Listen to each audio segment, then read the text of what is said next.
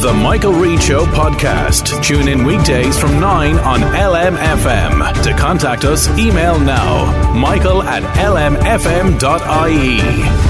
Tuesday morning, the 8th of August. Good morning with much debate and discussion from now till 11am. This is Michael Reade on LMFM. With energy bills skyrocketing, the cost of energy is proving to be a significant challenge for many householders, businesses, uh, and indeed sports clubs. The government is making two and a half million euro available to clubs around the country to help them meet the bills. We'll talk about that in a moment with uh, the Minister for Sport, Thomas Byrne. A Fianna Fáil TD. For Meath East two joins us now. Good morning to you, Minister, and thanks indeed for joining us after what was a, a long weekend for most of us, but a very, very long weekend for people in Bettystown.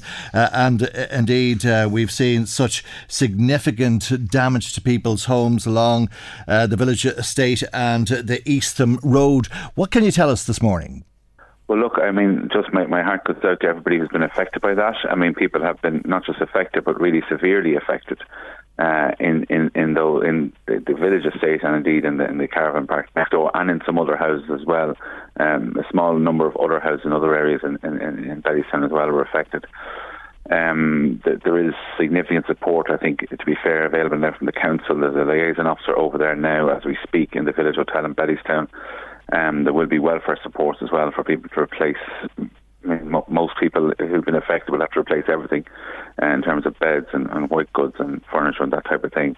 Uh, and there's, there's liaison going on in the village hotel. If anyone needs that, that's where some mm. of the mm. information is from Meath County Council and as I understand it from the welfare department as well. But can I also thank as well the, the county council staff, the fire service, Red Cross, volunteers, local county councillors to be fair as well, have been on the ground all weekend. Um, I just want to pay tribute to all of them because it was a massive outpouring of support in local residents to, to, to help people in, in severe distress at the weekend. I think they all deserve a lot of credit. Mm, no doubt uh, that is uh, the case, uh, and indeed that liaison officer has been at the Village Inn Hotel since nine o'clock uh, this morning. Uh, no doubt people uh, will be meeting with the liaison officer, and there is a, a lot of problems, a, a lot of people with different problems, I'm sure, for that matter. Oh, well, there's no doubt. I mean, I mean, everybody's case is personal. Everybody's case is basically disastrous that's going there, uh, and they're all different at the same time. So there's the the Department of, of Social Welfare is, is used to dealing with these at a national level, uh, and there will be support available for essentially emergency income support payments, replacement of white goods and furniture, etc. And then they'll also look at what further financial supports may be may be required as well. Mm. Um, and I think they'll be they'll be decent about this. Uh, they are well. They're means, means tested, those. However, sorry, they're, they're means tested, are they not? Well, they are, but I mean, people yeah. with average levels of income will qualify for assistance. I mean, that's what the Department of Social Welfare is saying. You don't. It's not just for people who are on social welfare payments. Mm. With savings.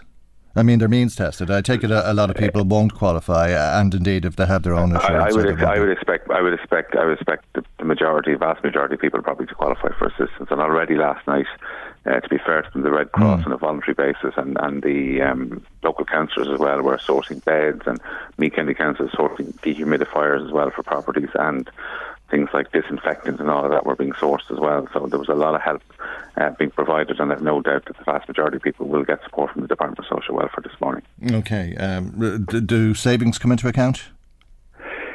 I, I, leave that to the welfare officers. Yeah, they're, they're, okay. they're getting to grips with this as we okay. speak. Mm-hmm. Um, but I, I would imagine, I would imagine that I mean, what, what, what, the Department of Social Welfare is telling us is that individuals and families with average levels of income will qualify for assistance, and I, I have no doubt that will apply uh, to most people down there. Mm, okay, otherwise it's going to be a very costly affair. It'll run into many thousands of euro, I imagine, uh, given uh, the extent of the flooding. It was an awful lot of rain, there's no doubt about that, and very high tides uh, along with all of uh, that rain.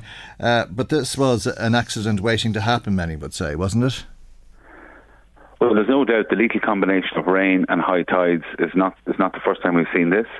Uh, it's happened before. Um, there were significant flood alleviation works done in that area. It's not something that's new. It's not something that people can sort of straight away say this is caused by climate change. This is something, as, as you said, this has been known. and uh, significant works were done. Uh, and I certainly want to investigate with the OPW and Meath County Council as to what wasn't done uh, over the last while in terms of completion of works, um, projects that have been mm. asked for that maybe haven't been delivered, and in terms of um, who was responsible for cleaning out, you know, rivers and gullies and that type of thing mm. to make sure the water flowed, because this has had disastrous consequences for a significant amount of people. But is it as a result of uh, the Northlands being built on a floodplain? Oh, well, I mean, I, am not going to. I mean, that, that should be looked at definitely, but there's no doubt there is. I'm, I'm not going to specify any particular estates, but there are certainly estates down there that should never have been built and the land should never have been zoned. I mean, I, have said that for years, and that's a fact. But that's a fact we have to live with, and we should live with those decisions that were made long before. I would say any of the politicians in this area um, and we've got to make sure that we, we deal with this and we deal with people properly. We make sure that they're they're not impacted and, and do all works necessary for that. Okay, odd to think uh, that a, a, disaster was created uh, like this. Um, that it could have been foreseen, uh, but the decision was made to build on a, a floodplain, uh, and then a flood mitigation scheme was to be put in place, but that didn't happen. Well, first of all, on the floodplain, yes, I absolutely agree that should never have happened. And you know, I've in the past I've been critical of that myself from from the, my start as a politician because that's obvious should never have happened. That's done. Unfortunately, now we have to live with the consequences of that. Mm. It, it was very wrong when that happened. In terms of the works that have happened, there have been millions spent on flood defences in various in various parts of that area. Uh, when I was first elected as a TD, there was flooding in Mornington. We got 10 million euro done there at Harry Shop in that area. There was further work done at the Northlands. Uh, there is work to be done at this place, and again, it's, it's up to us now to find out why was this not done mm. uh, over the last uh, over the last while. This yeah. is a very serious question. There's no two ways about that. Um, I know the Meath County Council and the OPW are meeting today.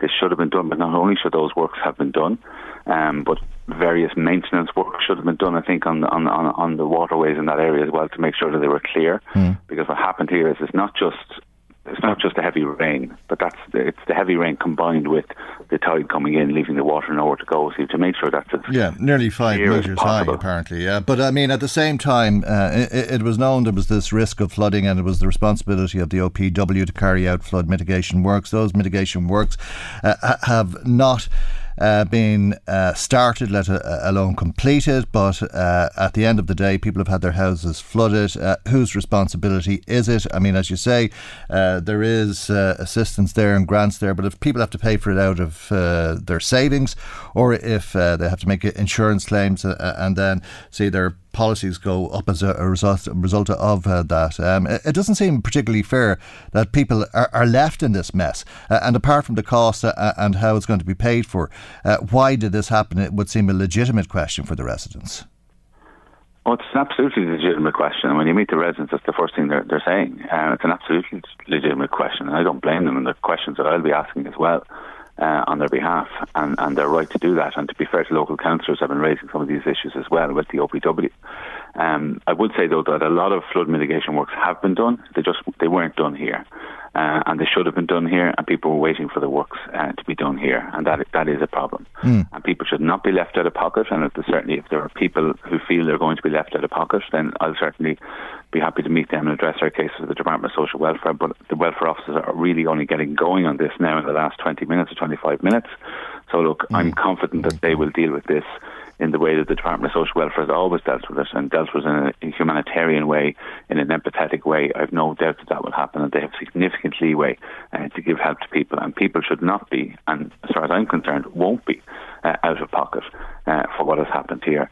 The issue of insurance, obviously, if, if insurance covers something, then insurance pays for it, not the state. But the reality is here that lots of people simply could not get insurance uh, because of the position uh, of their houses and this particular risk. Mm. How many houses uh, are we talking about? Do we know? Do we have a, a, a total number of houses? It's about 30, I think, yeah. but it, the, the, between the mm. village estate, mm. then you've also got the caravan park next yeah. door where the caravans are up higher. They're, they're, they're not directly affected, however, there were sheds affected with maybe white goods in them or washing machines, etc., in them. And then there were some other houses in some other areas as well uh, that have been affected, uh, flooded and driveways, etc. So, so this it's a very significant number of houses. I mean, this yeah. happened before. Um, and as I say, works were done to relieve it, but this this is as bad as I've seen uh, in my time. I have to say. Okay, well. Hopefully uh, uh, people will uh, get cleaned up uh, and dried out uh, as soon as possible. Just, just again, all those people I mentioned, Michael, deserve huge thanks that were on the ground all weekend. Absolutely, I mean, of course, the yeah. rest of us can talk about it, but they were on the Yeah. ground all weekend. The Red Mm. Cross, uh, Fire Fire Service, Meath, County Council, and Fairness senior officials were over there as well. Local councillors on the ground were all there, and just to, to thank them. And I think the residents, mm, despite being, and I don't blame the residents for being angry, I think there was certainly a level of appreciation for the help that people were, were, were providing to them in their hour of need. I'm sure a dreadful weekend and uh, a long weekend if ever there was. Uh, the liaison officer, as you say, is in the village ho- uh, inn hotel. Has been there since nine o'clock and will be there for some time uh, today. If people want to meet uh, with uh, that person uh, to discuss the next steps, uh, as I, I said at the outset, the government is moving to help uh, sports clubs uh, with the cost of, of energy. It's a, a fairly significant scheme, two and a half million euro that uh, is being made available overall. Tell us a, a little bit more, if you would, please, Minister. Well, actually, Michael, this is the latest stage in this particular scheme on sports energy support. I mean, the overall allocation is 35 million, actually. Um, what we've been doing is giving assistance to sports clubs since the start of the year. What we actually found was, um, we, and we've been trying to get to the bottom of this, is just trying to get the money spent because the take up wasn't as large as maybe we had anticipated on this particular one. And there are various reasons for that because, of course, a lot of sports during the middle of winter aren't operating to the same extent that they would be in the summer. So what we did was we extended the deadline uh, on the on the scheme to allow bills uh, up to May to qualify, and we allowed uh, sports clubs then to deal directly with the with their national sports bodies uh, to ensure that they would get whatever support they would need in terms of the increase in the bills over from four years ago uh, compared to now. And there are thousands of clubs that have benefited from it, but when I was first appointed, I mean, there was a number of clubs, including local clubs, on to me saying that they couldn't get support. So we reopened uh, the, the, the, the winter scheme in May and uh, allowed bills uh, to go up until May as well, uh, for to, to, to, basically to get refunded for the excess uh, energy costs for April and May. We allowed that to happen as well, and this is just the latest allocation of that, and it's just designed. It's just one of the, the many government schemes designed to help with the cost of living, which of course is, is affecting families, business, but also sports bodies as well. Okay. uh, and we just want to recognise that. Uh, and 23 and a half million has already been made available to clubs. But as you say, there's been a, a low take up on the grants. Uh, were you surprised by that, given the huge bills that everybody is very aware of?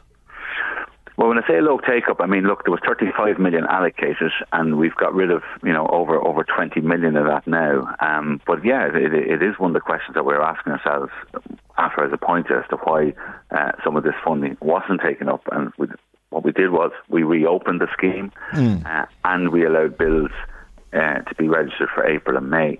Uh, and th- there are various reasons for it, and one of them is that clubs sim- simply weren't operating uh, during uh, the the winter. The other issue I'd say is that some clubs have had difficulties within their national governing bodies. I'd urge them to contact them again now that they know, they know the NGBs have this money uh, with their electricity uh, bills uh, to try to, to draw this down. Uh, I've met a number of clubs who are in that position. What we've done is we've allocated the money to them, through the national governing bodies, uh, and the clubs can then uh, generate the money uh, through through their particular schemes. But they should be benefiting from it because uh, the funding is there for that, and it's very very important. And what, what was it too much funding? Uh, because as you say, there was 35 million, 23 and a half million has been paid out. You're making another two and a half million uh, available. Uh, there's nine million missing, is there? Well, we'd never say there's too much funding. I've never heard anyone complain that government was giving too much money away. But there's, there, there- there are certainly this funding is available and is should be taken up. And I definitely any clubs that are in, that are in difficulty with energy bills um, that they- they, can't pay should go to the national governing body to see can they get support from this. That that's who administers this. Um, but I, thi- I again, I think it was through the winter, not just that they couldn't play, but also maybe committees weren't meeting, etc. Um, that that may have been an issue. But clubs, and certainly urging any clubs that weren't aware of this particular scheme, please contact your national governing bodies. What I'd say. Okay, and of course, clubs uh, are very good at fundraising and probably met a, a lot of their bills anyway. Uh, could that money have been used to help households, given the fact that there's 400,000 households in arrears? Well, there's a, I mean, whatever money we gave to to clubs, there was a massive amount more given to, to households, and I think th- there has been significant action. There was a 1.2 cost of um, cost of living package uh, announced in February. I mean, for example, to help various people, there was VAT reductions on bills. We had business as well. um, the VAT reduction extends to the 31st of October this year. Now that, that VAT reduction alone costs mm. 115 million. So what we're giving to households and to businesses significantly, I mean, ma- many multiples greater, uh, and there has been significant government support uh, from uh, for energy bills over the mm. last while, and I've no doubt that that will continue uh, into the winter. Mm. I mean, there has been support for bills that has eased off during the summer, um, but if the, the, bills continue to be high, um, there is no doubt the government will step in. Mm. Uh, the government has brought in the windfall gains legislation uh, that takes a solidarity um, contribution, as they call it, on windfall gains, uh, gains back in 22 and 23 uh, from basically gas production uh, and oil refining. Uh, they have to, they have to pay a sort of a retrospective levy. Um, and I think that's really, really important. Mm. And that, that is helping the government to give support to people who are in difficulties with energy bills. Okay, but there's something wrong, isn't there, when there's 400,000 households in arrears? I mean, it is staggering. It's appalling, really, isn't it, Minister? It's absolutely appalling. It's it's terrible that the prices have gone up like this. We all know the reasons for them. Uh, we've worked to give support to people. Um, nobody will be cut off um, from their utility bills if they're if they're engaging with their suppliers. That's that's that's the reality. Uh, if people work with them, they will not be cut off. Uh, we have not had that situation uh, as part of this crisis, and we want to help people. MABS is available for people if they want support in terms of their energy bills uh, in terms of working with their suppliers and, and, and various other problems that they might have. Mm. Uh, but in but in addition, uh, we are coming up now to a budget, and the government will be, you know, is keenly aware of the difficulties that people are facing. We've shown that we're keenly aware of it over the last year and a half in terms of supports uh, that people have received from government to help them with the bills. They're really targeted supports. Um, there are supports across the board, but there are also supports for the most vulnerable and, and needy in society.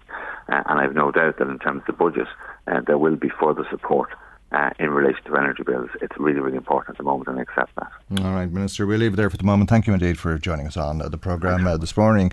Uh, Thomas Byrne is uh, the Minister for Sport and Fianna Fáil TD for Meath East. Michael, Reade on LMFM. Brexit, COVID, the war in Ukraine, it's one crisis after uh, another, but we go into uh, the next budget in a different uh, situation, and it's a, an opportunity, according to Chambers Ireland, uh, for the government uh, to invest in infrastructural deficits. Uh, let's hear uh, a little bit more about what Chambers Ireland is saying in its pre budget submission. Shane Conneely is uh, Director of Policy and Communications. And a very good morning to you, Shane, and thank you indeed uh, for joining us on the programme today. Uh, you're suggesting to the government that they create a special purpose fund to uh, address infrastructural deficits. and we're talking about everything from energy to water, transport, health, and housing for that matter. Good morning, Michael. Yes, indeed. Thank you very much now for inviting me on as well. Yeah, I suppose our, our principal call for government this year now is uh, to move beyond incrementalism. There's a temptation in a lot of government policy to make a little change and see what the effect is. But I suppose our feeling is that for many of the problems that we're facing, little changes are just not big enough to keep pace with the, the, way in which our country is changing. So even simple things like we, we saw with the census earlier on this year, you know, our population is growing far faster than anyone anticipated. So e- even if we were tracking our targets that we wanted to hit five, six, seven years ago, uh, we would be behind. Um, and unfortunately, because of all those crises, because of Ukraine, because of COVID, we have fallen short of where we wanted to be. So now we're well behind where we want. I mean, we want the government to make bold decisions over the next year to ensure that we can actually start delivering on our longer term targets. Right. And to breach its spending rules, is it? Well, the spending rules are, are, are, are look. We're not looking for them to spend the money this year. That's the whole purpose of the invest the the the, the, the uh, infrastructure fund. Mm. You know, I mean, there there is there is inflation in in in the economy. Um, there's a big constraint in the number of workers that we can apply to, particularly for large construction projects. So you know, there's a, a short run uh, need to ensure that there's more housing available. So, like projects that we are advocating for, so things like the uh, the, the, the modern methods of construction, kind of quick build uh, prefabrication houses which are going up at the moment. That's an industry which we need to develop in Ireland. It's one that's already large across most of Europe, but unfortunately, because of you know traditional reasons, you know we haven't kind of taken that path ourselves.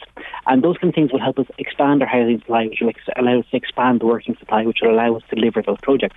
So what we're calling for is an infrastructure uh, fund, which will ensure that we can kind of save that money and make sure that it gets applied to where we need to. Because of course, the difference to you know for, for governments looking mm. forward as opposed to those that were five six years ago is that it is much more costly to borrow money in order to invest in those projects. We need the projects. There's a massive infrastructural deficit right across the country, and there's huge plans. Your listeners know well. I heard I heard Airgrad uh, EirGrid sponsoring your program. Mm-hmm. Aside from that, there's also there's the railway plans. So the opening up of the commuter line to Navan. There's the Dart Plus upgrades. All these things are things that we need to do to get delivered, and for that to happen, we need them to be funded.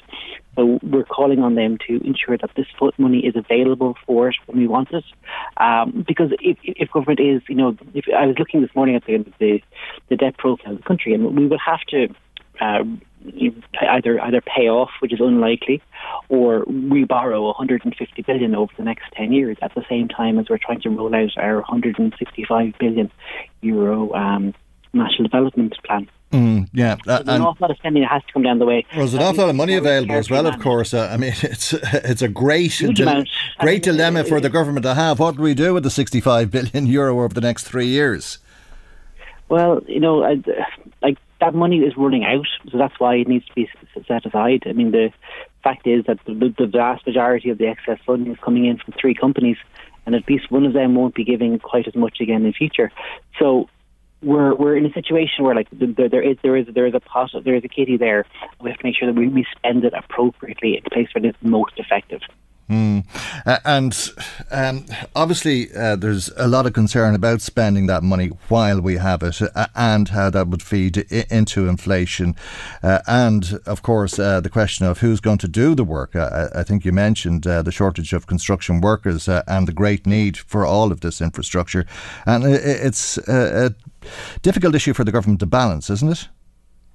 Well, it'll be difficult decision for whomever is in charge because what we want to do is to take a long term view and we're speaking to all parties you know when we say that because of course you know there, will be a general election sometime in the next 18 months you know possibly within the next year Okay. And therefore, you know, the, there will be lar- lar- long long term decisions which are going to be shaped by this year's budget. Mm, uh, and of course, uh, you don't want uh, power cuts, uh, whether that's uh, one of uh, the areas where we invest in upgrading the electricity supply, or we invest in transport and have the train going to. Important. Of course, it is. Yeah, and the train the train going to Navan. these these would all make it possible or um, less difficult for you to do business. but you also talk about staff and the challenges of recruiting and retaining staff, uh, and that that is lowering our competitiveness as a, a country. We've uh, more than full employment now at this stage, don't we? Uh, it's regarded that way at yeah. least, and that anybody who wants to work can work and is working in this country.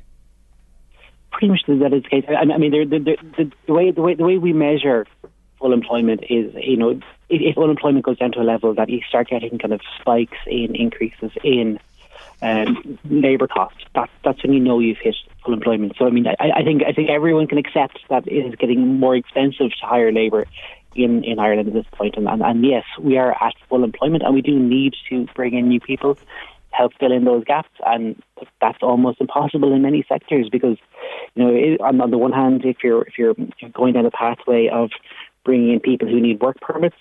You, you, can go through a very long and lengthy process of trying to bring someone on board, a highly skilled individual, and then they end up coming to Ireland if they make it here and find a home and could have, you know, a two, three hour commute each day, which is not the kind of thing that people are would be willing to contest it. And then if you're somebody who's, you know, employing people from abroad, at the minimum wage, you know, they, they also have incredible housing difficulties. So Ireland is becoming an increasingly unattractive place. I think that the, the, the housing difficulties are, you know, they're causing a great reputational cost to us. It's something we need to get delivered on quickly. Right. And the cost of doing business uh, will undoubtedly uh, increase significantly if uh, the minimum wage is increased in line with uh, the recommendations from the Low Pay Commission. Uh, we're talking to you today uh, at a, a, time that the ESRI is publishing data on people who are on low pay or minimum pay and who don't have the type of job security that you're talking about. would Chambers Ireland support the increase in the minimum wage? Um, look, that's that's a nuanced one because, of course, you know, a, a huge number of our members would be in the services area, and, and typically services won't actually pay an awful lot of it. Like the areas which are which are very focused in on, on, on the lower pay, the minimum wage, are typically retail. They are um, uh, hospitality and tourism. And tourism is having its own other its own difficulties in, in other areas at the moment. We all know that how difficult it has been for people to to retain staff within the hospitality sector over the last few years, and also to kind of to bring in new people and help them get tra- trained up. So we see those as being big issues, but the, the actual real difficulty is, is finding the staff to begin with, because there's very few people who can get away with actually paying minimum wage but obviously some are, and they're losing staff, uh, uh and uh, there's a huge turnover of staff in, in, the sectors that you've mentioned there, isn't there, in hospitality, uh, in, in, retail, uh, and so on. And the reason is that people can move on to another job. Yeah, but I mean, they're often moving on to people in, within, you know, people within the same sector that are paying significantly more you know, uh, like this is this is a conversation which came up a lot during COVID, you know, in reference to the, the PUP. But if, mm. if you look at like what you know employers are willing to pay, there is a market out there for for um, for for employees, and as it stands, you know, there are many people who are prepared to pay. You know, I mean, I, I don't. Uh, the German mm. distributors, the the, the the, the German supermarkets, like they're willing to pay two, three euros more than standard minimum wage. Yeah, uh, and you're particularly and also worried. have pension schemes in place. Uh, and you're particularly. There's, there's, you're particularly worried about uh, housing, uh, uh, and uh, if you can get skilled, qualified staff to come to this country because there's nowhere for them to live. That has been an issue for longer than I've been involved in Chambers Ireland, which is over five years now. that has been a critical problem. And, and, and also, it, it, it's hard for kind of retaining staff that you have because, of course, if somebody's living in, you know, insecure rental accommodation, they're, you know, often having to move every year, sometimes more frequently than that you know, whenever they do move, there's a, a rent increase that goes up, and therefore they come back looking for increased wages to, uh, to commensurate with that increase of, of housing costs.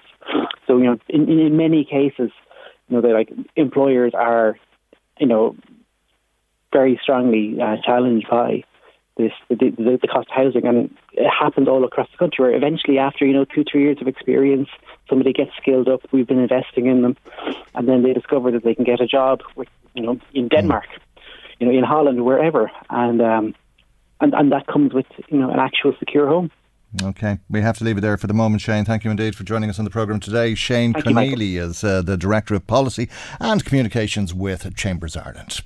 Michael, Reade on LMFM. Now, the Patient Advocacy Service is commissioned and funded by the National Patient Safety Office in uh, the Department of Health, although the service is independent from the HSE. In the course of uh, the last year, it's seen a huge increase in the demand for its services. Its annual report shows uh, that there was a service provided uh, to 1,859 people last year. That covered over 6,000 separate complaint issues, and that was an increase of 54% on the previous year. Georgina Cruz is uh, the national manager for the Patient Advocacy Service. She joins us now, and uh, a very good morning to you, Georgina, and thank you indeed for joining us on the programme this morning. Tell us a, a little bit about the type of work that you do and the reasons that so many many people would be making contact with you. Um, hi, Michael. It's nice to speak to you. Um, the type of work we do, as you said, uh, we're a patient advocacy service, and actually, what we provide is free, independent, and confidential information and support to people who are looking to make a formal complaint through relevant complaints processes in relation to any care that they've received or experienced and at the moment, our remit is in and around public acute hospitals or all nursing homes. We also support people in the aftermath of patient safety incidents. Okay, uh, and most of the people who come to you for assistance uh, are, are, relatively uh, simple uh, in terms of uh, the complaint. Their complaints are relatively simple to deal with uh, and dealt with quite quickly. Is that right? Yeah, a lot. Anybody who rings our service basically gets the service. So, like that, we normally tease it out with people, and if we're not the relevant service, we'll refer or signpost to other relevant services. We do encourage people to try and resolve their issues on the front line, so at the informal complaint stage, you know, but um, if they're not happy with the answers that they get at that stage, you know, we can take them through the formal stage of the complaints process, you know, and that can involve giving people information, advice, you know, giving them the long arm support, and if they need that full support, we do provide that one to one advocacy. Mm. You know, where we will work with a person. Some of the complaints and the complaint system itself can be a bit complicated, um, so it is empowering people to understand that and then help them through. If it's with the HSE, it's the Your Service Your Say complaints process, and then within nursing homes, it can be the local uh, complaints process. You know, so we will advise them, accessing, helping them to access their information, understand what options they have, look at what outcomes they want, really. Mm. You know, um, and we do assist them in preparing their documentation and getting a good structure on their complaint, which sometimes can really support the, the answers they receive. You mm. know, um, and then we will attend meetings with them if they need that, if the hospitals or the nursing homes offer those meetings. Okay, and you've, you've, only, you've only recently moved into nursing home care, uh, I think, uh, where perhaps visiting hasn't always been uh, available. That's one of uh, the top five complaints, uh, as you say, that you've received. Anxieties acknowledged, not addressed. Visiting unavailable. Uh, question acknowledged but not responded to. Staff didn't didn't communicate the care plan to the patient, uh, and staff speaking in a condescending manner. Uh, so when people have felt aggrieved by such experiences, they've come to you, and you've tried to, to resolve those issues. visiting had been a, a problem in nursing homes, I suppose suppose, for a, a lot of families. Uh, it, does that continue uh, to be uh, the issue um, that uh, is it in nursing homes uh, where you're hearing complaints about visiting? Um, the the issues regarding visiting kind of were across all the service providers that had had a bigger impact, obviously within COVID nineteen through the I suppose the the stronger parts of the pandemic. Um, it's still there, it still hasn't gone away, COVID, so it still does have an impact um, on people. And if, if there is COVID in around the area, there can be a restriction on visiting, um, even in like people in in hospitals or nursing homes, or even attending outpatients. Um, you know, so that that's we're definitely still seeing the fallout or the impact that COVID nineteen um, had, mm. but to a lesser extent, I suppose. But um, within the nursing homes, um, the visiting it can be impacted by depending on what's going on. Yeah, uh, within the nursing home, and if there's infection control um, protocols in place, you know. So um, it is really just if people contact us, we can advise them about, you know, what they can ask and what, you know, if they need to get in mm. um, to see people, and if there are issues there, we can certainly support them. Okay, and uh, you give us uh, some case studies in your report. Uh, one of a, a, woman named Clodagh, uh, who was uh, not happy with the service uh, she received from a, a hospital when she was receiving maternity care. Tell us a, a, little bit about Clodagh's story, if you would, please, Georgina. Okay. Um, we do get a lot of I suppose, cases that can have a high impact on somebody and it can have a traumatizing impact on somebody. And Clodagh, like that, had given birth in the maternity hospital and had been discharged, but actually was experiencing some pain. So she had contacted um, the hospital and that, and she felt that she was being ignored. So um, she did go to A and E like that when she went in. She was left for quite a while before being examined. She was then, you know, I suppose told to go home. She refused to leave. Um, and then she was referred to a general hospital because the service that she needed, which was a CT scan, wasn't available in the maternity hospital. And in the end, she was admitted back into the maternity hospital for several days.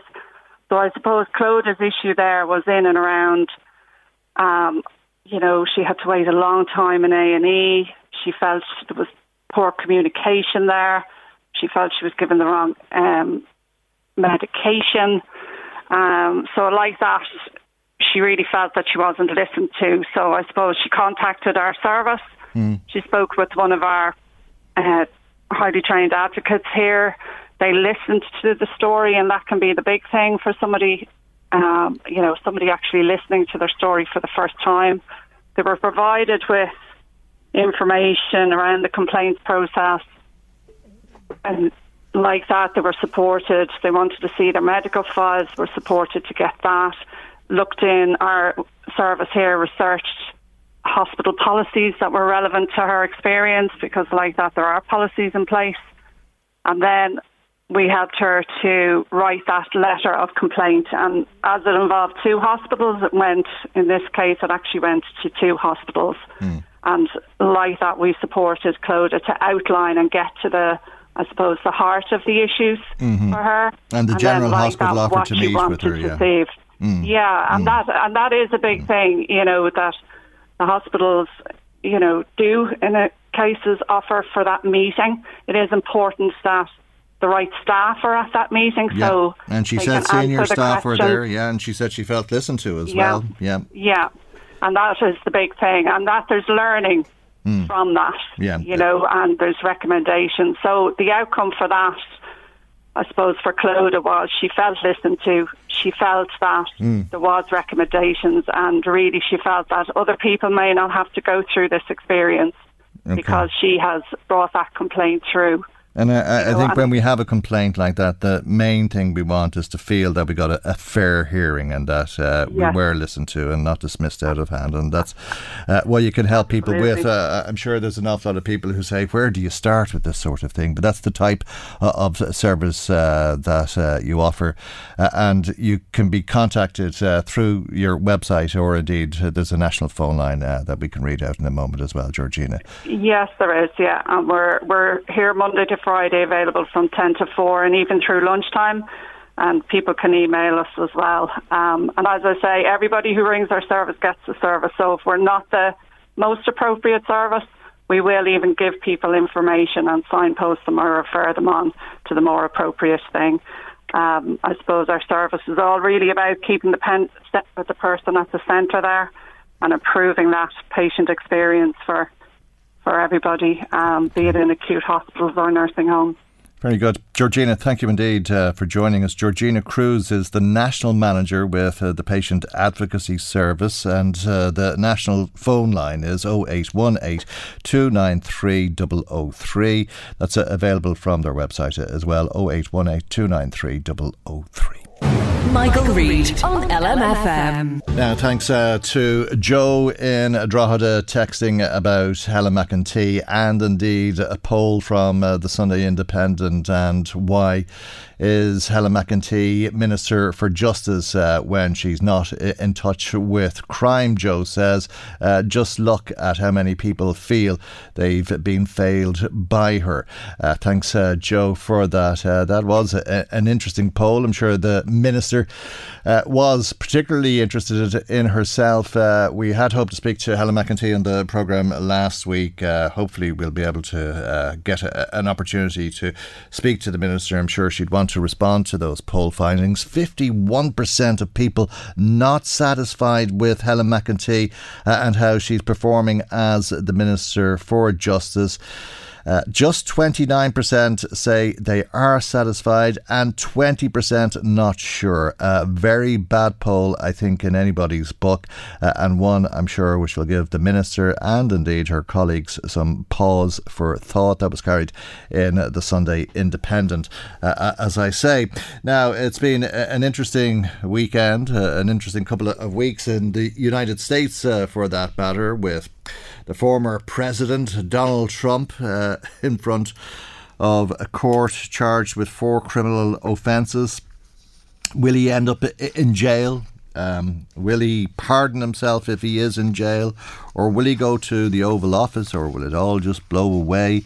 Uh, and uh, Joe Biden uh, will win a second term. Well, that certainly won't be Donald Trump's uh, ambition in all of this, uh, but uh, of course he has all of these cases against him, which he's been arguing really has been a persecution of him for political reasons. From the beginning of our movement, It's really been a true force in American politics that's dared to stand up. It's an incredible thing. We dared to stand up to the corrupt political establishment. That hasn't happened. That's why we have such difficulty because they just can't stand us. But they're getting smaller and smaller. They're getting weaker and weaker, and we have to go on and we have to win some battles. And I think you're seeing that we're winning a lot. We're going to have a tremendous election. The poll numbers are the highest we've ever had. And people are very upset out there, angry, upset. They don't like what's happening to our country because our country is going to hell. Going to hell. We said no to open borders, no to globalist trade deals, no to endless wars, and no to the godless values of the communist left. That's what they are. They skipped socialism. Remember, I used to say this will not be a socialist country, and I was right. They skipped that station. We always put America first. In response, our enemies unleashed an army of rabid left wing lawyers, corrupts, and really corrupt Marxist prosecutors. These are dishonest people, bad people, deranged government agents and rogue intelligence officers to try and stop our movement. Remember the 51 intelligence officials that lied about the laptop? They said, oh, the laptop, Russia disinformation. No, they all lied. 51 of them lied. And it would have made a difference of about 11 points in the election, according to the pollsters. They lied. Right. Uh, many people would uh, feel uh, that the charges against Donald Trump must be very damaging for uh, his bid to become uh, the next president of uh, the United States of America. But Donald Trump would seem to have the view that there's no such thing as bad publicity. As an example, every one of these many fake charges filed against me by Many of us have those stubborn pounds that seem impossible to lose, no matter how good we eat or how hard we work out. My solution is PlushCare. PlushCare is a leading telehealth provider with doctors who are there for you day and night to partner with you in your weight loss journey. They can prescribe FDA-approved weight loss medications like Wegovy and Zepbound for those who qualify. Plus, they accept most insurance plans. To get started, visit plushcare.com slash weight loss. That's plushcare.com slash weight loss. When you make decisions for your company, you look for the no-brainers. If you have a lot of mailing to do, stamps.com is the ultimate no-brainer. Use the stamps.com mobile app to mail everything you need to keep your business running with up to 89% off USPS and UPS. Make the same no-brainer decision as over 1 million other businesses with stamps.com. Use code PROGRAM for a special offer. That's stamps.com, code PROGRAM. When you need mealtime inspiration, it's worth shopping Kroger, where you'll find over 30,000 mouthwatering choices that excite your inner foodie. And no matter what tasty choice you make, you'll enjoy our everyday low prices, plus extra ways to save, like digital coupons worth over $600 each week. You can also save up to $1 off per gallon at the pump with fuel points. More savings and more inspiring flavors make shopping Kroger worth it every time. Kroger, fresh for everyone. Fuel restrictions apply. The corrupt Biden DOJ could have been filed two and a half years ago. They didn't want to do it two and a half years ago. They wanted to wait, and they did wait. They waited right to the middle of an election, and they waited until I became the dominant force in the polls because we're dominating everybody, including Biden in the polls. And then they filed them all, every one of them, all at essentially one time, including local DAs and AGs and even other cases right in the middle of the campaign where we're leading by so much. And it's not going to make any impact because every time they file an indictment, we go way up in the polls. We need one more indictment to close out this election. One more indictment, and this election is closed out. Nobody has even a chance. We've already defeated the Republicans. They're at two and three and one. You know, they all want me to go, okay, onto the debate stage. And I say, well, if we're at 71 and they're at zero, one, two, three, some of them are at four or five. I don't know. Does it really make a lot of sense? It doesn't really. I love to debate, but you know, sometimes you don't want to be a fool. You want a smart president. You don't want a stupid president. All right. Well, Donald Trump would claim he was not a stupid president. Uh, and he had a lot to claim. This is his uh, speech uh, from Saturday in Alabama after uh, that arraignment last week. And of course, he's talking about all of his rivals and he's talking about um, uh, the prosecution uh, and uh, indeed the civil servants who are part of uh, the case against him as well as po- political rivals, saying that they're all political rivals, they're all liars, they're all communists. Uh, there was an old song that used to say, the only good commie is the one that's dead, and uh, it would seem that Donald Trump would sign up to that and believe that calling people like Joe Biden communists uh, will be good for him politically. He believes that Biden lost the election. He believes that all of the things and the cases and the charges that are coming uh, against Donald Trump are with the single purpose of persecuting Donald Trump. And then he questions if any of these charges that are being laid uh, against him are even legal. The fact is that it's not fair and it's probably not legal what they're doing. They want to interfere in my campaign. They want to interfere in the elections, a commonly used tactic in third world countries. That's where this tactic comes third world, fourth world, fifth world countries and they're taking it to a level that our country's never seen. The fake charges put forth in their sham indictment are an outrageous criminalization of political speech. All it is. You make a statement, oh, we have to indict him because he said we were dishonest. Let's indict him. They're trying to make it illegal to question the results of a bad election. It was a very bad election. Everybody knows that. But only a party that cheats in elections would try to make it illegal because if you have nothing to hide, why would you do that? And why would you be afraid to have those results come out?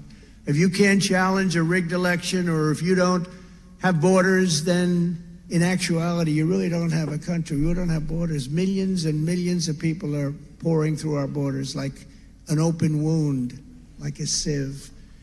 We're not the ones trying to undermine American democracy. We are the ones fighting to save our democracy yeah. fighting to save our democracy. Mm, against those communists. As I, I say, he's referring uh, to the Biden administration as communists and liars and cheats and all of that sort of stuff. He, he talked about the corrupt and deranged officials in uh, the Department of Justice and how a group of lunatics are trying to block his bid to become uh, the next president of the United States. And then there's the question what of Donald Trump's civil rights? The only civil rights that have been violated in this matter are my civil rights and those of the countless people that Biden and the communists have been persecuting. And they are communists and they're Marxists and they're, they're people that don't get it. They get it. They, you know, they're vicious and they're smart but we're smarter and we're tougher than they are, and we're going to take it back. And we have no choice because otherwise we're not going to have a country left. The reason this is happening is simple Joe Biden is the most incompetent and at the same time most corrupt president in the history of the United States. The Biden crime family was taking in money from China, Ukraine, Russia, and so many other countries. And now every time more Biden corruption is exposed, his henchmen indict me because they want to knock out the bad publicity. You ever see? Whenever they have something big happening, they put another indictment or a special indictment. It's called a cover up. And what they do is illegal and horrible. Every time the radical left Democrats, Marxists, communists, and fascists indict me, I consider it a truly great badge of honor because I'm being indicted for you. Thanks a lot. Thanks a lot. I appreciate that. I appreciate that, Lee Greenwood. Never forget our enemies want to stop us because we are the ones and the only ones that are able to stop them. They want to take away my freedom because I will never let them take away your freedom. It's very simple. They want to silence me because I will never let them silence you. In the end, they're not after me, they're after you, and I just happen to be standing in their way, and I will never leave. I will never let them do that. And I promise you this if you put me back in the White House, their reign will be over and America will be a free nation once again. We're not a free nation. We don't have a free press. We have a corrupt press. They're corrupt. When I came out with the term many years ago, fake news, now, I mean, honestly, it's just not a strong enough term. It's been a brilliant term, but it's not a strong enough. These are corrupt people. They don't want to even report. I mean, you have Biden got $10.2 million. You don't even read it in the newspaper. You don't see it on the news. They don't want to talk about it. These people are corrupt. Mm. Indeed, uh, a corrupt press in the United States of America, the home of democracy and free speech, uh, where Donald Trump has been talking uh, a lot. Very proud of himself, quite obviously. Uh, I'm not sure if he's more proud of having invented uh, the term fake news, as he said there, or uh, of the fact that he's been indicted so many times. Seems delighted at that, and all of it feeding into his election campaign. He would say it's a wild and weird world, a bit like visiting the Twilight Zone there into the politics of America, staying with the politics uh, of Ireland uh, and back to that Sunday Independent uh, poll with 51% uh, of uh, people surveyed not happy with how Helen McEntee is uh, performing as Minister for Justice. Tommy in County Meath says it's all well and good reading out the results of a national poll like that has nothing to do with what's happening on the ground. It would be a completely different result if the survey had taken into account people from County Meath only. In County Meath, 100% of people would back Helen McEntee, a fine, hard working minister for our county, uh, and we should be thankful that we have such a good minister. Thank you indeed, Tommy. Uh, and if you'd like to make comment on the programme, let me remind you how you can do that. You can ring us 041 983 2000 is our telephone number. That's 041 983 2000. Text or WhatsApp 086 1800 658. That's 086 1800 658 if you want to send us a text, an SMS, or a WhatsApp for that matter today. And you can email michael at lmfm.ie. Michael, Reade on LMFM. The time it takes uh, for an ambulance to respond to an emergency call is worrying and dangerous in County Louth. Uh, this is according to local Sinn Féin TD Ruairi O Murchu, uh, who's responding to figures uh, given to the Sinn Féin health spokesperson uh, David Cullinane from the National Ambulance Service, uh, which uh, looks at turnaround times at Our Lady of Lourdes Hospital in Drogheda. O Murchu says that these turnaround times are putting patients in County Louth at risk, and we're joined by Sinn Féin's Ruairi O Murchu now. And a very good morning to you, and thank you indeed for joining us on the programme today. Tell us a, a little bit more uh, about these turnaround times, because a quarter of ambulances, or 25% of ambulance uh, spend less than 30 minutes at the hospital. Yeah, well, look, if we look, uh, I, I suppose in April, let's say the turnaround for those that were there for less than 30 minutes, is, which is what you want to be seeing. You want to see this number a, a, hell of a lot higher than others, and that's accepting that there will always be, you know, particular issues that need to be dealt with. That was 25%. Those that took between 30 minutes and 60 minutes, at that stage 61%. And then the ones that are, I suppose, frightening are the 14% over 60 minutes. Right in May, that got worse, uh, you know, in the sense of 18% of ambulances were less than 30 minutes, 55% um, between 30 and 60 minutes, and then 26% over an hour. Right, the June figures aren't particularly different than the April figures, so slightly, you know, rectified, but you're still talking about 17% um, that are greater than uh, 60 minutes. And, look, we, we've all spoken with those that work uh, as paramedics and, and work in the ambulance service, and they talk about the severe pressure they're under, the difficulties there are sometimes with rota systems and trying to, to fill gaps. And, and I suppose the only way that I see that this actually gets dealt with is when we actually address the issue and that's the idea that David Cullinane has put forward in relation to it's to publish and fund for Stephen Donnelly for the government to do it a multi-annual workforce plan, and again within that we are going to have to look at a serious increase, possibly you know doubling the number of paramedics, and it also means looking at the whole issue in relation to retention and then increased uh, training. Look, we're dealing with people that are under absolute severe pressure. As I say, unfortunately, some of the issues I'm dealing with today are no different than what we dealt with last week, which is about the fact that people have too big a workload, too much work in front of them. And my fear is that this will impact in relation to patient care and other particular issues. Right. Why would an ambulance be at the hospital for more than an hour? 14% of uh, the ambulances who brought patients to the Lourdes uh, were there for more than 60 minutes in April. That increased to 17% in June. And as you say, 26% of ambulances in May outside of the hospital for more than an hour. What is the delay?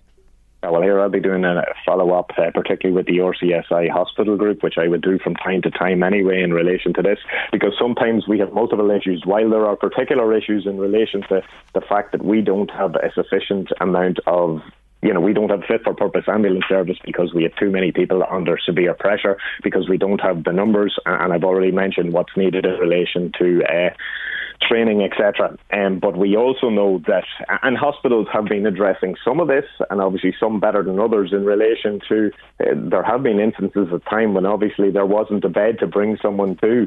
You know what I mean? Sure, we knew that when we had the huge backlog at certain times in relation to uh, in relation to ambulances. So look, I, am doing a follow up in, in relation to this. The, the only thing that I saw in relation to this is something that needs to be addressed. If it's not addressed, we could be dealing with far worse issues in, in, in into the future. And I'm and, and, I'm deeply deeply worried. And it's no different, as I say, than what paramedics have been saying for an incredible amount of time. You know what I mean? That just this system that they're under severe pressure. The system itself is under severe pressure, and sometimes it's down to the commitment of some of these workers how they, you know, they are, let's say, the baling twine that keeps the engine running. You know what I mean? And we wouldn't have the service we have if it wasn't for people going above and beyond. But there's only so much going above and beyond you can do before eventually something breaks. You know, and that's my mm. worry, Michael. Okay, uh, and we're talking about uh, one of uh, the better performing emergency departments yes. in the country. Uh, so, uh, it's obviously down to capacity and uh, ability uh, to admit patients uh, in one of the better performing emergency departments. Uh, it would seem so worrying that so many ambulances can't get away from the hospital because of the delay in admitting people and making room for the patients arriving in the ambulances. Exactly. And look, I spoke to the RCSI hospital group who are using some of the, at times, the best practice in relation to even the freeing up of beds. We all know the issue there are in the sense that we don't have enough people working in home care, that we can't necessarily get home care packages that allow people to be released uh, from hospital um, safely and securely, you know, back to their families. Um, and, and I know in certain hospitals, the RCSI hospital group has actually gone and introduced its own home care so it could actually um, get people, you know, that it, they would be able to be safely um, let out of hospital, and then you would create space for obviously the need for the next people to come in. But look, uh, we're dealing constantly from what is. Uh, we, we have too many gaps across our health service. Look, we, we've all spoken about this before, and the problem is that if these figures get any way worse, I would be very, very worried in relation to what ha- what's going to happen.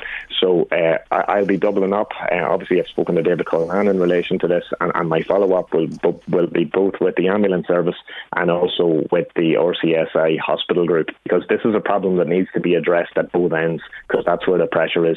Look, we've all heard the stories in relation to families um, who have got great, obviously, healthcare when they've you know been able to access the system and the service. But we also know the huge issues that there have been when people have there have been delays in relation to them being able to um, get into the hospital and then at times to be able to access a bed and all that goes with it. You know what I mean? Mm-hmm. All right. Uh, you've uh, more data relating to the health service locally uh, as well and the child and adolescent mental health services known as CAMHS. Uh, there's been a, lot of concern uh, about the shortfalls in uh, the CAMHS service, but there's been a trebling of the amount of people who have sought help from CAMHS. Ah, yes. Look, the government came into being, um, obviously at the end of, I think it was the 27th of, of June 2020. And at that stage, in the CHO8 area that includes uh, County Louth, there were 270 uh, children, you know what I mean, because CAMHS deals with 0 to 18, um, that were waiting to access their first time appointment. That number is now 737. And look, from time to time, government has talked about COVID and the particular issues, and we can accept a small amount of that. But the fact is, we were dealing with an issue that existed long before COVID, and now these numbers are in absolute disaster terms.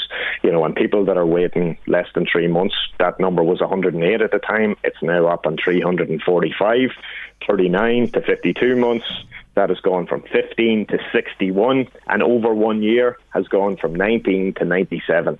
Now, uh, look, we've all had individual horror stories in relation to families under pressure trying to access mental health services. That's not to take away from the huge work that has been done with individuals and with families. But what we're seeing here is we're seeing once again a system that is not fit to offer the service that our people require. And on that basis, uh, well, here we're a million miles away from the early intervention system. Look, we, we all know the the issues that exist in relation to the children disability network teams. We know that people who cannot access certain services in that. Um, we know that we don't have enough SLTs, OTs, psychologists. See, if we had some of those earlier pieces, there is always a possibility we wouldn't necessarily need to be looking at what are the um, what can be the moderate and acute sort of interventions that, that, that CAMHS generally deals with. See, mm. that's my fear across all of these services. The early intervention piece is absolutely uh, missing. Obviously, we need capital investment. And waiting over a uh, year doesn't uh, tally well with that principle because, I mean, we're talking about an awful lot of children, 737 uh, children waiting over a, year, 97. Uh, and, in County Louth. 500% increase, you say, on 2020. Why is there such a, a delay? Yeah, and what I'm going to throw into that as well is we need to have an overall look in relation to uh, CAMHS, and I think it's missing one letter. It's obviously it's children, adolescents, but it also has to, from here on in, contain the Y, the youth, um, and that's the idea that you would deal with. Uh, you would deal with kids and young people up until they're 25 because I think best practice around the world says that an awful lot of the mental health issues and whatever that can exist and that can can appear generally happen between 16 and 25 and look We've all spoken about the fact that adult services you just fall off the cliff. So this is in the program for government as far as mm. I, I, understand it to be, but it has never actually been implemented. So look, we're back into obviously workforce planning. We need to make sure that we can fill the gaps, but we also have to look across the entire system. We know that there are multidisciplinary teams in certain CHO areas.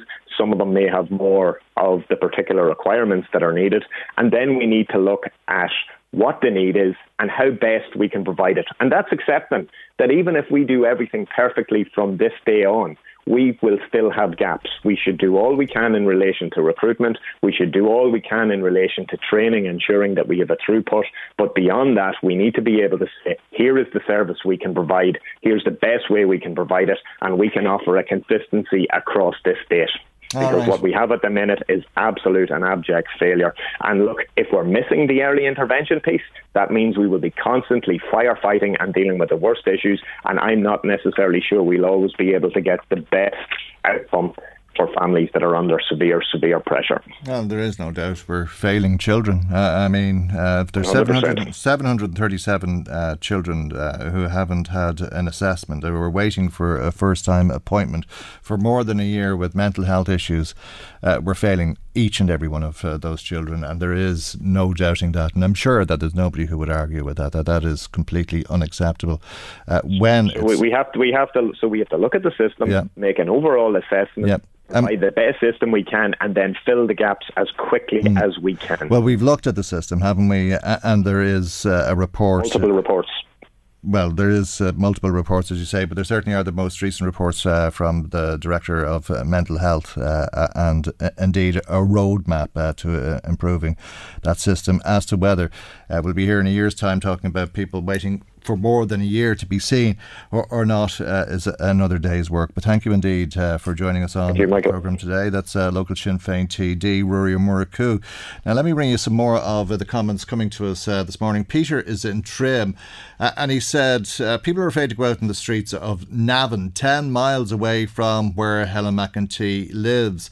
She is also putting a guard station in O'Connell Street, which might solve some of the problems in Dublin.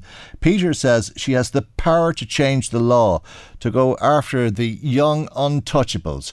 Uh, and Tommy, who was in touch with us earlier on, saying 100% of people in County Meath would support Helen McEntee, Peter says mustn't listen to the news too often.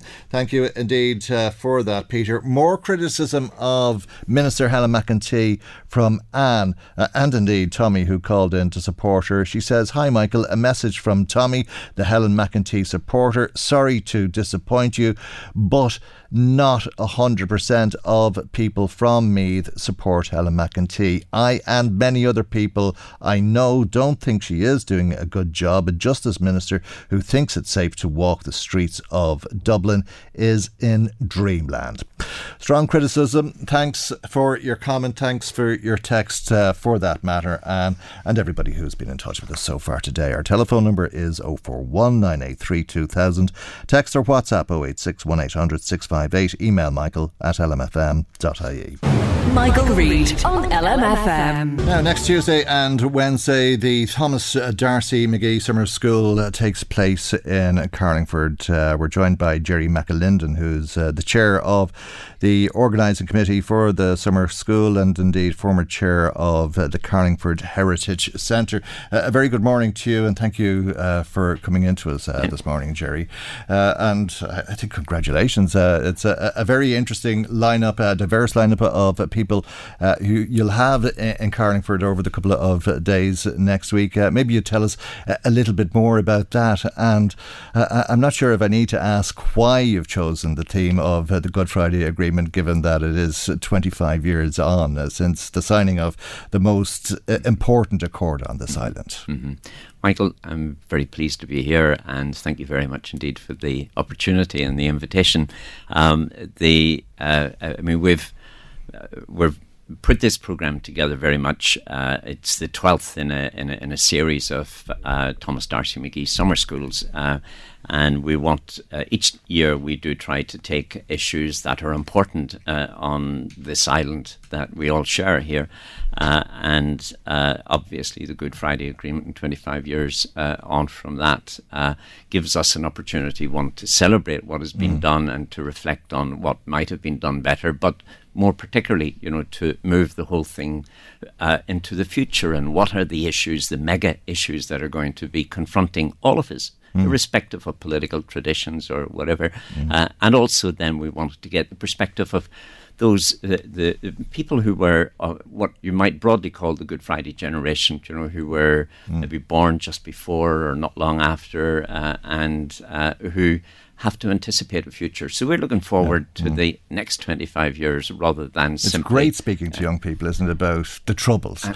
uh, uh, and how difficult it is for them to grasp it uh, because that was our, our life. Uh, and thankfully, it's been relegated to the past. Well, absolutely. And they, uh, you know, bring their. their hopes, their aspirations, and ambitions, and thankfully, you know, with the uh, peace that, that, that, the Good Friday uh, agreement has given us over the past uh, 25 years. You know, people can see economic opportunities, social openings, you know, uh, cultural uh, avenues, you know, that weren't there before, and uh, or that seemed to be restricted to one community or the other.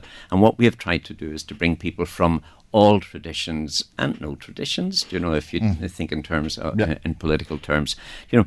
So uh, really and truly, what we're what we've been trying to do, and you, you know, I just uh, speak about the organising uh, group. We've got Carlingford Lough Heritage Trust. Uh, the D'Arcy McGee Foundation, um, and uh, Arts of Wonder, which is uh, mixes a cross-border body, and mm. Arts of Wonder is an organisation based in Rostrevor, and so we've been working together on this uh, to uh, you know, uh, to to not just bring together the, the, a range of speakers, but to put the themes together on that.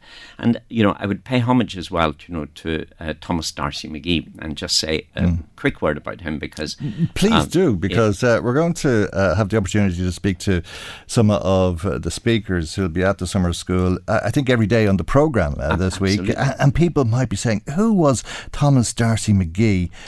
was he Irish or was he Canadian?" Yes, well he he was born in Carlingford and Irish, and uh, he was a, a, young Irelander in the, mm. in the mid 19th century.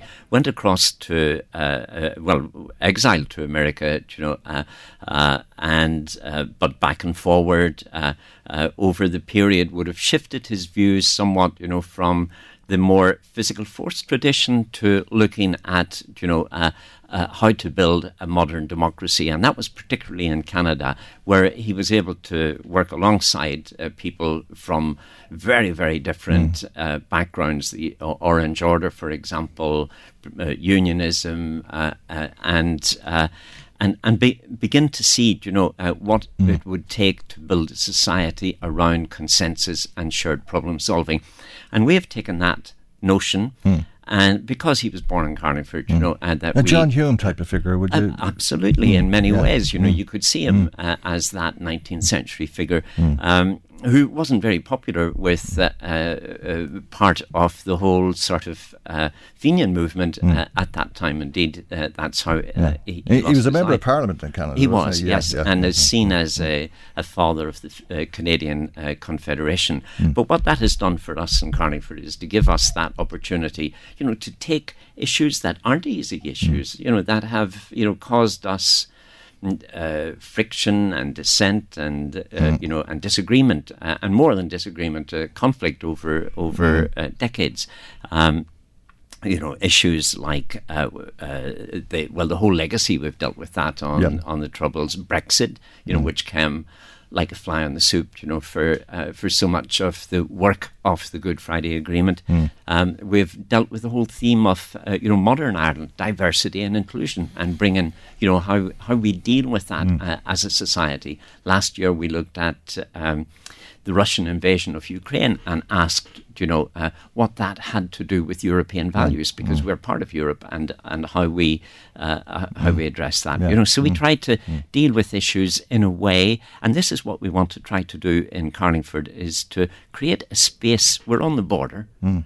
You know, uh, uh, and we want to create. Oh, you, you, really are on the border, of course, and everybody will know that every day you look at uh, across the border at your neighbours in a different jurisdiction. Absolutely, mm. and that's why we have partners from uh, the north as well. You mm. know, uh, and uh, uh, and we will have people from both traditions in the north, both cultural traditions, political traditions, uh, you know, mm. uh, and we want to uh, create a space that is safe, that is welcoming, that is inclusive, and that respects, you know, the points of view, you know, and that come from so many of those different uh, mm. parts of our country. Okay, and you do, maybe you want to just uh, mention some of uh, the speakers if uh, people are uh, interested in attending next week uh, because it's a modest entry fee for the two days as well. I think. Yeah. Absolutely, mm yes. It's mm-hmm. Uh, sixty euro mm-hmm. for the full program, and people can come along for. We'll have three main sessions. Mm-hmm. One session will be around the builders, so we have people like the Bronagh Hinds, who was one of the members of the Women's coalition, uh, uh, Danny Kennedy, who would have been from a unionist perspective. We'll have uh, uh Linda Ervine, who's one of the cultural activists uh, on uh, on the loyalist unionist side. Um, uh, people from the Schomberg Society uh, in Kilkeel who also, you know, have a cultural, mm. their Ulster Scots uh, cultural tradition, which is be an integral part, you know, uh, of the working out of uh, of, of uh, what her issues are. So mm. Uh, that first session is very much focused on uh, where we have come from uh, and what are the continuing issues around identity and culture and things like that. Mm. The second one in the afternoon of uh, Tuesday the 15th, uh, we have uh, we, we, decided that we wanted to open the agenda out to the big issues, the mega issues yeah. Uh, that will affect all of us, irrespective of how we how we view the world. Uh, climate change um, uh, artificial intelligence and what mm. that's going to do. Whatever and, that is. and, and whatever that is, uh, yeah. and economic mm. disruption. Yeah. So yeah. we have a, a, you know people from uh, from uh, from there, um, and then on uh, the uh, Wednesday morning, on the 16th, we have Emma DeSouza, who's been a young woman who has uh, you, you, know, uh, really challenged uh, the uh, establishment around, you know, the whole notion of what it is to be Irish in uh, Northern Ireland, the north of Ireland, uh, the six counties, whatever people want to call it, but what that meant for her and her husband. And on the other side, we've got a young loyalist. Uh, uh, uh, speaker Joel Keys, who has, you know, uh, represented his community, what he would call the Pro- Protestant uh, Unionist Loyalist community, mm. um, at uh, in, in in the Houses of Parliament, where they, he was the spokesperson for. Uh, the loyalist communities group, you know, when they spoke there mm. on, Brex- uh, on Brexit and the protocol a couple of years ago, you know, so we'll have some really yeah. interesting perspectives. Mm. But we also wanted to take in the um, uh, groups that aren't so they're, they're to a certain extent lost when you talk about the two big traditions on the island of Ireland. The travellers would be a case in point, and mm. we have a wonderful speaker there, Oein DeBhairduin. Um, and Oein uh, uh, will, uh, he's a Travellers Cultural uh, Rights uh, um, uh, officer in, in national museums, um, and he's also a representative of the LGBTQ uh, uh, community. Mm. You know, and so what we want to do is to take that sort of breadth of real, perspective real diversity, and look at uh, yeah, mm. and, and look mm. at how, how we build on that, and uh, and as I say, creating that safe and welcoming and inclusive mm. space. You know, uh, mm-hmm. I'd like good. also yeah. just to say, you know, we couldn't do this without Louth County Council. Mm. You know, mm. and they've been, uh, you know, our supporters, you know, throughout. Uh, and we also have had great support from Greenore Port, uh, from Carlingford Oyster Company. Those uh, are people that I'd particularly like to mention. Very good, know, very good. Yeah, yeah, and you've a, a, a, great agenda over the next couple of or, over the couple of days next week. That's Tuesday and Wednesday of next week. I suppose the obvious question is, um, whilst the Good Friday Agreement delivered peace to this island, is the Good Friday Agreement uh, viable? As it stands, given the political impasse, the vacuum that there is in Northern Ireland, and with that, the risk that comes to the peace process? And does the idea of power sharing need to be reconstructed so that the people of Northern Ireland are not without this nonsense, uh, this uh, holding? Uh, the six counties to ransom uh, because of one issue or another, regardless of who decides to walk out of Stormont? It's a massive question, uh, Michael, uh, and I think it's the one at the point uh, of any discussion. You know, the Good Friday Agreement brought us peace and. Uh, a space, you know, for uh, policy making that might set us on a course towards, you know, you know, consensus. Mm. Uh, for sure, I mean, we look back on the last 25 years, and I'm pretty certain that we're going to hear, you know, from some of the yeah. speakers mm. there, you know, what opportunities have been missed mm. and how the uh, the outworking of that could have served us all better. Uh, I think that is work in progress. I don't think uh, you know the uh, you, you, know, speaking from the sidelines, you know, that mm. we uh, can say uh, much other than as citizens and people yeah. who have got a vested interest mm. in seeing uh, this thing work. Well, we don't to, want to return to those absolutely. dark old days. We don't want our children to really have a, a grasp of what it was like. Uh, but it is a young peace process. It's a fragile peace process, and you could be back there very quickly. We all know that, uh, I suppose. But at the same time, you know, I mean, I I'm from the north, as you can pick up from my accent. And, uh, you know, I, I lived and worked there through, throughout most of the Troubles, you know, so I am familiar uh, with it. And, and I would speak with people in, uh, from different traditions, you know, uh, and continue to do that. And um, people who uh, have known uh, mm. the, the full weight of the Troubles and perhaps have been involved in. Mm. Paramilitary through all of that, yeah, yeah. Mm-hmm. and what I can say is that there is an overwhelming, overwhelming uh, uh, uh, volunteer or desire on the part of people, mm. you know, and to keep this process going, imperfect as that might be, you know, mm. Uh, challenging and you know, inconsistent and, you know, sometimes incoherent. And at the moment, you know, we can only hope, you know, that the various parties are going to get mm. together and that the assembly will be back uh, in operation yeah. and that things like hospital beds and education mm. for youngsters yeah. and, you know, yeah. uh, uh, the cost of the heating. Uh, the cost of heating, absolutely. Absolutely, yeah. the day to day issues, indeed. Uh, get back to normal life. absolutely. Indeed. All right. Yeah. well, very, very good. Um, uh, it, is uh, very interesting uh, on paper. I'm sure it'll be all the more interesting for those who attend. And uh, great to speak to you. And thanks for coming in to us this morning, well, Jerry. Thank you very thank much, you. Michael. And I just uh, say as well that people can get tickets on Eventbrite or they can turn up on the day and mm. they'll be more than welcome. Very good. Uh, all right. Well, look, thank you. As I say, that's uh, Jerry McAlinden, who is the chair of the organising committee for the Thomas D'Arcy McGee Summer School 2023 and also former chair of the Carlingford Heritage Centre. Michael Reade on LMFM. Just some more of uh, the comments coming to us uh, today. Thanks uh, to Margaret, as always, uh, texting us uh, to say Trump in court again. That'll suit him, as he loves publicity of any kind. All narcissists do. What a state the US is in. How can so many believe his lies? Have they not got the brains to realise he only cares about himself? How can a country allow someone run for the presidency if they end up being a convicted criminal? He, doesn't want immigrants in the US, yet he conveniently forgets that he's from immigrant extraction. His dad German, his mother Scottish, so he's not a true American. The only true Americans are the Indians. Each and every tribe were there before their land was invaded by others, and look what was done to them. They were slaughtered by the greedy, ruthless invaders in their own country. So, Mr. Trump, you are the product of immigration to the United States, like millions of others there, and not the true American that you pertain to be.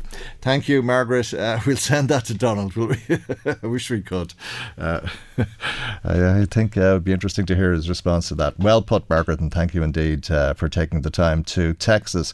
Uh, John Conlon uh, in Ballymakenny texting us, WhatsApping us uh, as well today, saying one of uh, the main problems with the HSE is too many chiefs, not enough Indians. It's like most of the services in Ireland, the staff that's there are at breaking point. Thank you, John, for that. It's certainly a, a busy sector if ever there was, and I think if anybody goes into uh, hospital, uh, they'll see very quickly the very, very hard, stressful work that many of the staff are doing very calmly uh, because they are so professional and good at their jobs, and thank God for them.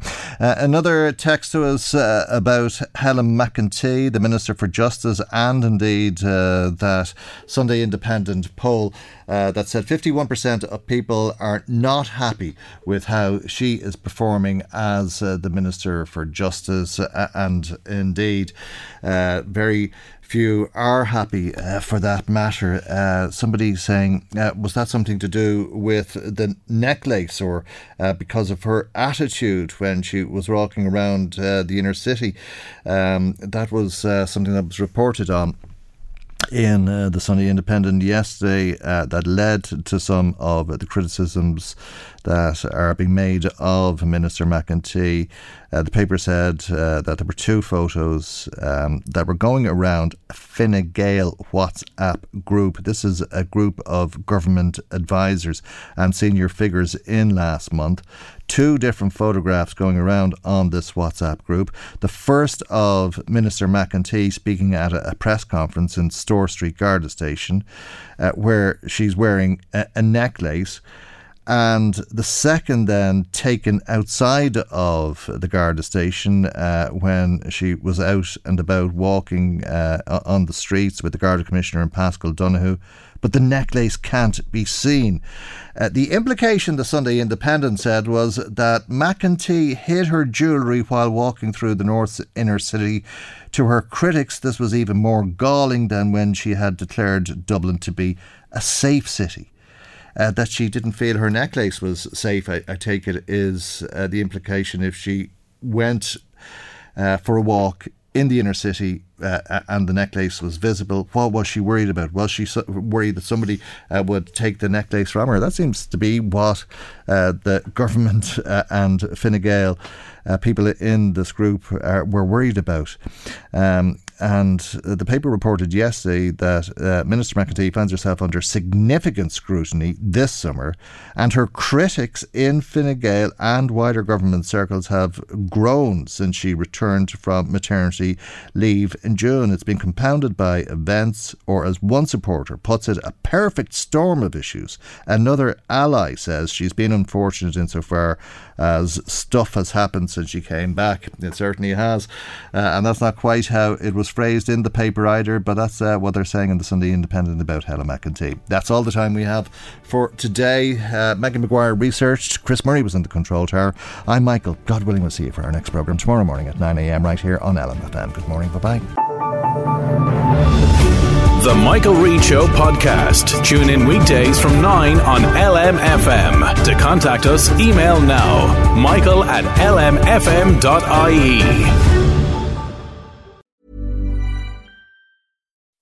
When you make decisions for your company, you look for the no brainers. If you have a lot of mailing to do, stamps.com is the ultimate no brainer. Use the Stamps.com mobile app to mail everything you need to keep your business running with up to 89% off USPS and UPS. Make the same no brainer decision as over 1 million other businesses with Stamps.com. Use code PROGRAM for a special offer. That's Stamps.com code PROGRAM.